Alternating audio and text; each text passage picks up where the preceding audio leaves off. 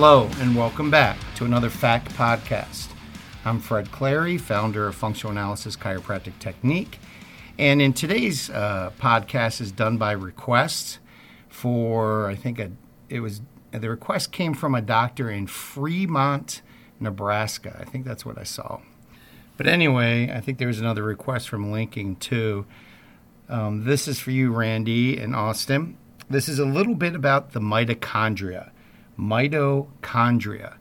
So, if you're not a doctor or not interested in cell biology, go ahead and skip this podcast and and go pick up your listen to your uh, latest Joe Rogan um, one. But if you want to know, you know, why people are throwing away their biology textbooks in the last month, Biology 101 that's because in some recent studies, and it was a seven year study, I want everyone to see that. They've been doing this for seven years. They found free floating mitochondria in our bloodstream. Now, why is that a big deal? One, why didn't you know that was in our bloodstream to start with? And two, what is the function of free floating mitochondria in our bloodstream? In other words, mitochondria, which is an organelle, it's a part of inside a cell. It creates our energy, um, it runs metabolism for every one of our cells. So it's an important organelle, like the nucleus, like ribosomes. It's part of what's inside a cell. And the mitochondria, you know, it's kind of funny looking. It, it actually looks like a bacteria. I always look at it and say, hey, that looks like E. coli or staph, you know, uh, or strep. Um, it is double membraned. It has double membranes on it, so two walls on the outside of it. And on the inside, it has its own DNA. So, why is that unique? Well, inside the nucleus, the inside of a mineral cell is your DNA.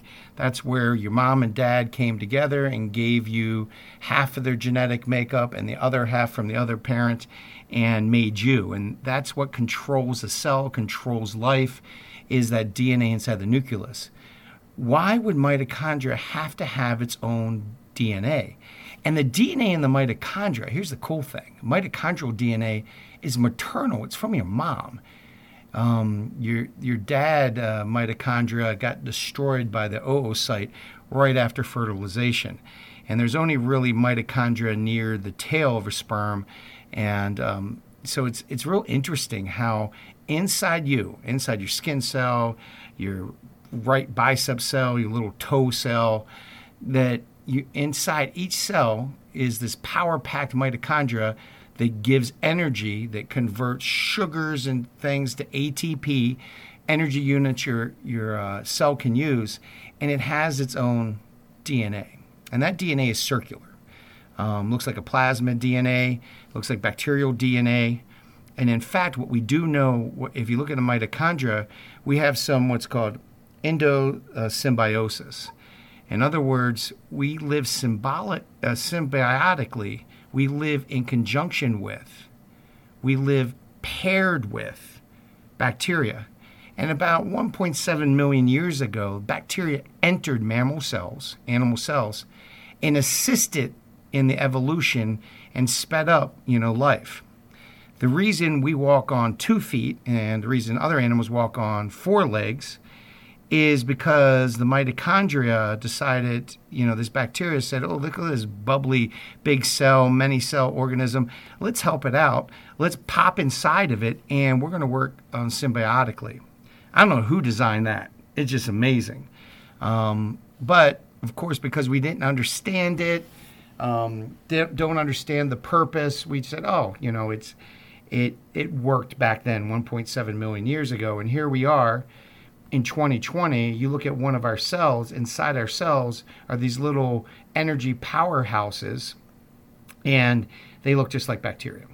And they have DNA inside them, just like bacteria. There's many theories why mitochondria have their own DNA.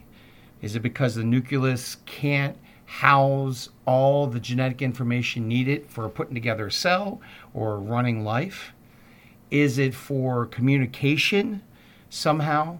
Well, here's the cool thing that we found out just in the last 20, 30 years. And again, two, two months ago, we threw out our understanding of biology with the understanding that there's free floating mitochondria all throughout our body. kind of reminds me of the midichlorians from uh, Star Star Wars. If you remember Star Wars, there is these uh, millions and trillions of little tiny um, uh, organisms that lived within uh, in humans, and they can control the force. Well, little did they know that when they were talking about that a couple decades later, we will be talking about something similar. Now, we've known about mitochondria all the time, and we would find it in free floating serum and blood, but we always thought it was, you know, because of crushed cells, normal um, ptosis, normal cell death, aging, that the cell would blow apart. And we, oh, look at all that mitochondria. There must have been a, an injury or cell there, cell death there, aging. No, no, no. And because we had a paradigm, we had a viewpoint, that's all we saw until January 2020 when it was released that a seven year study found that we have free floating mitochondria that is normal and expected in our bloodstream. What does it do? Well, a billion years, 1.7 billion years of evolution can only do one thing lead to efficiency.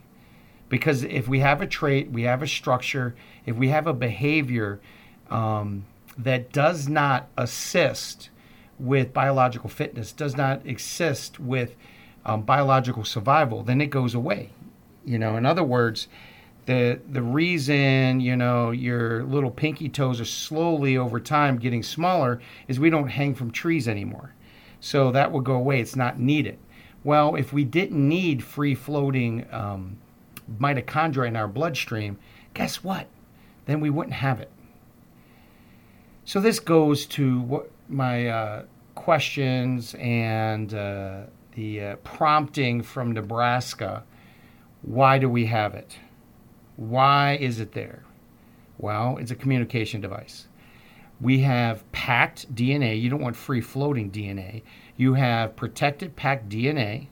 There are glycoproteins on the outside of the mitochondrial wall that says this is Fred, that says this is self, this is me. So it's not going to be attacked by our immune system. And it's a way to travel some of that DNA back and forth. You ready for this? It's going to blow your mind. I mean, mitochondria really no no boundaries. They know no boundaries at all. One cell next to another cell can actually transfer their mitochondria back and forth.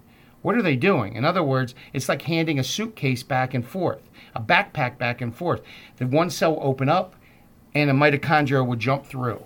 What are they doing? Well, they must be communicating, and, and the only thing they can communicate is information in that circular DNA, that maternal DNA. Maybe the nucleus needs a little help. Maybe it's a way of preventing cancer, fighting cancer, um, reminding the uh, the cell what its job is to do. When a cell gets old and you start losing mitochondria, you start losing that energy function. Maybe it's a way of jump starting and borrowing some mitochondria.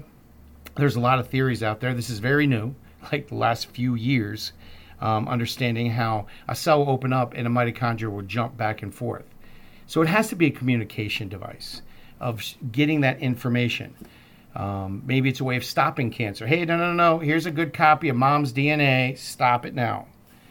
Why would you want your your mom's DNA floating around? Millions and millions of copies floating around your bloodstream. Well, it has to be binding, going somewhere, and communicating that information. That should blow your mind.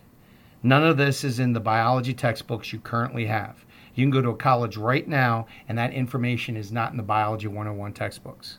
Not there yet. Why?